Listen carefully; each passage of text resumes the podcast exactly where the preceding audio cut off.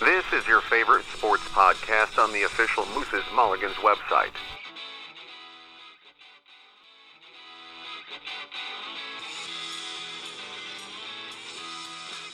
Now here's your host, Alex Streisick.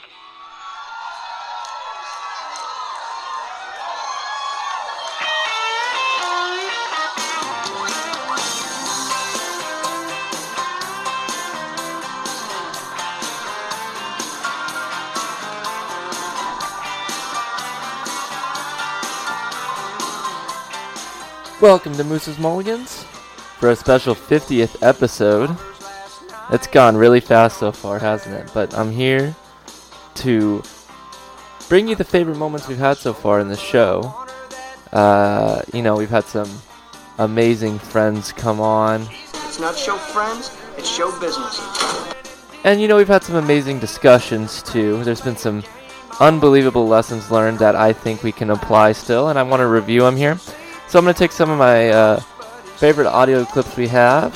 Not all my favorites, but most of my favorites here, and uh, let's get it started right now. There's about eight weeks left in the regular season, and that began this Thursday. And there's just no reason to think that the bad trend we're seeing is going to stop because there's no reason for people to really return to watching football after all the debates and town halls and all these other things. It, it was just, to me, ratings I saw are down 5.5%, and that's a stat from Darren Rovell of ESPN. And through the first nine weeks of the 2017 compared to the first nine weeks of 2016, that's 5.5% is a big number. So I got my first statement. You know, I thought long and hard on this one, but uh, so the Eric Bledsoe trade puts the Bucks in the Eastern Conference Finals. Ooh, oh, that's close. Oh, I'm gonna say yes. I think it's gonna be really close. Uh, if the Wizard, if the Wizards and Bucks play each other in the first round as a four and five seed, I can see the Bucks winning that series. But as soon as they play either Boston or the Cavs, I think they'll lose in that uh, semifinal. Yeah, I'm still gonna say no and BS. I'm gonna agree with you. I'm staying with my preseason prediction where I had the Celtics, and then I either had the Cavs or Pistons. I was trying to do my little underdog story, and so far they have not disappointed with Avery Bradley and Andre Drummond shooting free throws. The United States Little League teams, I don't think they're committed enough to do what these Japanese Little League teams do. So, what are they supposed to do about it? They have to commit to making adjustments themselves. They need to make the adjustments to what they are currently doing. And if they don't make the adjustments, then don't complain about Japan's Little League team winning the Little League World Series. They're just going to continue to dominate. They're going to continue to do it right for Little League.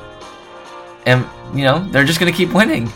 And if you want to continue to be embarrassed by them, continue to get just mercy ruled in a championship game, and honestly, no team threatened Japan in that whole tournament.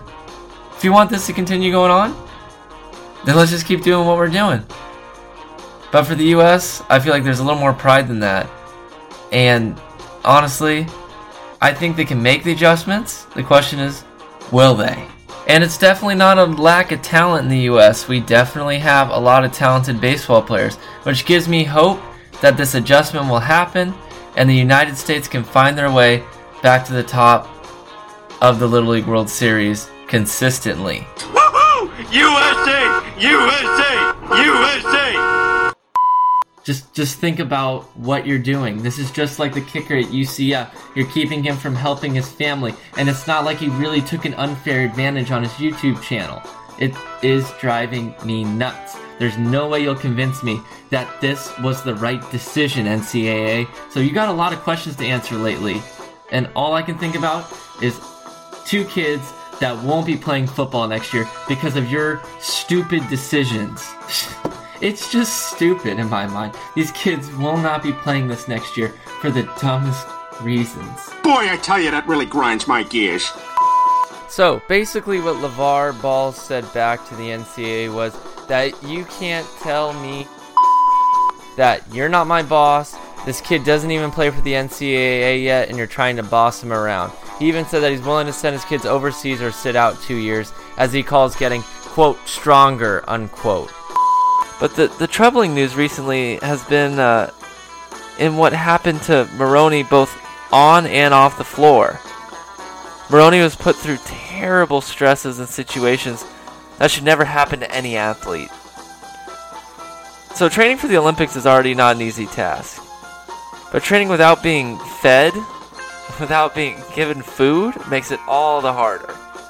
Maroney would be she was starved by her coaches because it's such a judgmental sport that her appearance mattered so much that they wanted her as skinny as possible for her gymnastic routines. Constantly working your body to exhaustion and then not refueling it, as I'm going to tell you, if people say you're hangry, you don't even know the half of it. You don't even know the quarter of it. You don't even know an eighth of it.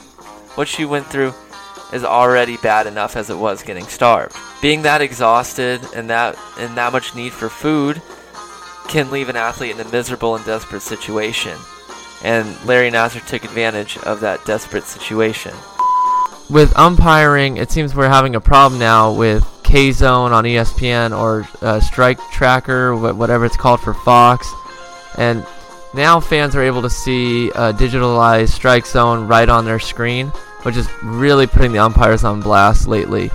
And I know we've seen MLB Network analyst Eric Byrnes comment on it before. He said the sad thing is you have no clue what will be called a ball or a strike at any point of a game you know, you continually on a nightly basis watch games that are affected by blown calls. And uh, Eric Byrnes also talked about it as why do millions of people now sitting at home get to know whether or not it's a ball or a strike, yet the poor dude behind home plate is the one who's left in the dark? See, when I say robot umpires, everyone assumes I'm saying get rid of umpires. We don't need one behind there. I'm not saying that. We still need calls on bases, and which get reviewed anyway these days. Calls down the line, which get reviewed anyway these days. Home runs, which get reviewed these days anyways.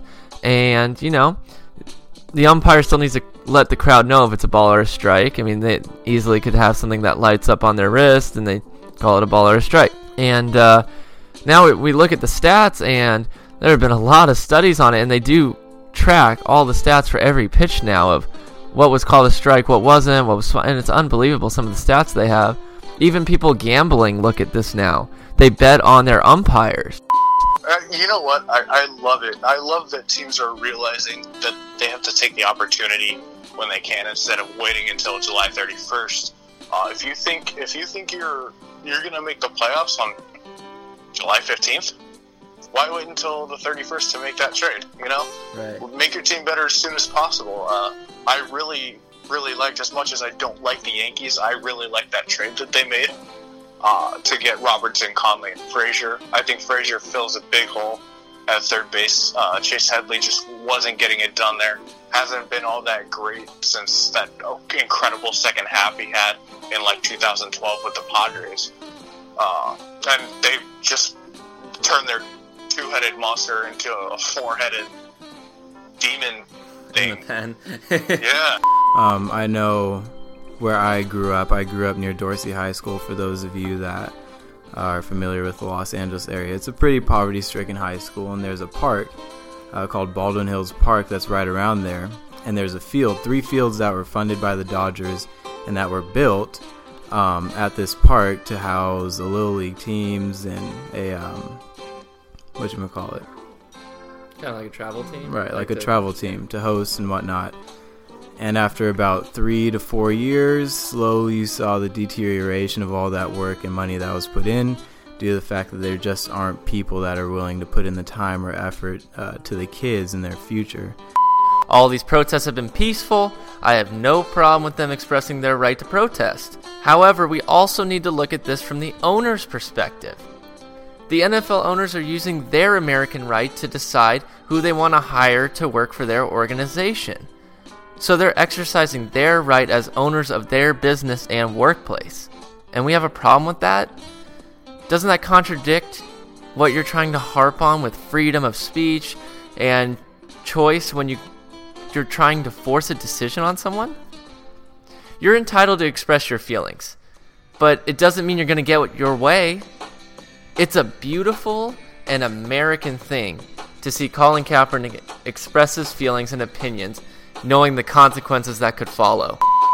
Yeah, I do think so. I mean, Iowa has been great for um, supporting us and um, wanting us to do really well in the Big Ten and everywhere.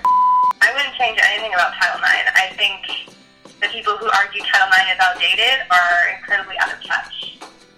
Um, IX does more than just provide equality for women in sports. It provides equality in their education and prevents them from um, having to deal with anything that negatively affects their education, such as uh, sexual harassment, sexual, uh, sexually hostile environments.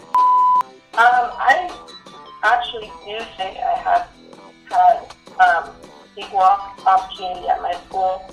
Um, like, instance, uh, men and women both practice at the same field, and um, we both have a full-time athletic trainer. Yeah, I know a lot about Title IX actually. In high school, I was the president of the Girls Athletic Association, so every year we would attend a Title IX conference on the anniversary of Title IX. And it was really cool. We would have a lot of guest speakers, um, mostly professional athletes who uh, had been personally affected by Title IX. And it was always really cool, and it's really cool to experience all girl athletes from several different schools coming together, you know, to appreciate the opportunities that we have that Title IX has given us to compete in, you know, um, sports in school. Um, and it's really cool because, you know, that's an unforgettable, unforgettable experience to play a sport for, for your school and to just compete as a girl, um, you know, along with the guys' teams. So Michael Jordan restated what he had said before, and that he would rather start a franchise with Kobe Bryant over LeBron James. So that is where I give Kobe, I, I give it to him. You know, he's made nine all defensive first teams, LeBron's made five so far. But I look at it LeBron's a four time league MVP, Kobe's a one time MVP, and they're both already tied at 11 all NBA first teams. And when, when you just scroll down the stats, and you know, in regular season, LeBron's 27.1 points per game, which is 2.1 more than Kobe. He averages about two more rebounds per game, almost three more assists. And then there's this clutch question that comes in about LeBron in the playoffs versus Kobe. But in the playoffs, LeBron actually averages 2.8 more points per game than Kobe. He averages 3.8 more rebounds per game and 2.2 more assists per game. To me, it's no contest. Lebr- LeBron, I'd rather start my franchise with because to me, he gives my team the best opportunity to score the, the most points, which is what matters in basketball. I see where you're coming from with all the stats. Stats are great, but you know, and coming up with a clutch, LeBron is actually understated. But Kobe in in the clutch has been amazing, especially in that Game Four of the 2000 NBA Finals. Without that Game Four, without that overtime win, without Kobe, they probably don't win that first championship. Right. Though Shaq played a great, great, great series. Yeah, if, if you want clutch shots, then you know Big Shot Rob, Robert Horry is better than all of them, and you know Chauncey Billups, Mr. Big Shot. But what really gets me on the clutch shots alone, I can't look at, is because like Horry shot 36% from the field in all his playoff games, and Billups barely over 30%. It does say a lot about Kobe, but I don't know if you put him on that Cavaliers team that LeBron got swept in the finals. I don't I don't think they make it very far in the playoffs. And with LeBron, you know, it's just when I look back at it, he he really can carry a team, and it's not like it's, I don't I don't know how to. It's sort of a surrounding cast thing, but I'm not going to take from Kobe and his five rings. I mean, Horry has seven, so I don't really look at the rings as much as a, uh, a bunch of NBA players really do. Even Horry said that LeBron doesn't need to get any more rings to be talked with Jordan. The whole point it comes down to me is I, there's so many better conversations to have in the NBA, like Duncan versus Olajuwon. And this this one just seems out of sorts to me. I'd rather discuss Kobe versus MJ or LeBron versus like Magic Johnson because they're more of an equal match and we always get stuck in this thing because I, I don't even think it's that big of a different call. I, I, I just think LeBron can do more as a player, and that's not Kobe's fault. Kobe really succeeds in his specialty. But for LeBron, he can do more for me. That's why I'm picking him. That's why I would compare him to Magic Johnson. All right, that'll about wrap it up for our special 50th episode here. Hope you got to see some of the cool stuff. If you missed some of the old episodes, you got to see some of the cool stuff we've done over the show. Make sure to go to moosesmulligans.weebly.com and facebook.com slash moosesmulligans. And continue to add to the show. As you've seen, we've had a lot of cool stuff, a lot of cool contributions, and I look forward to seeing what we can do in the future. So until next week, I'm your host, Alex Strizak, on your favorite sports podcast where money talks and BS walks. We'll see you next week.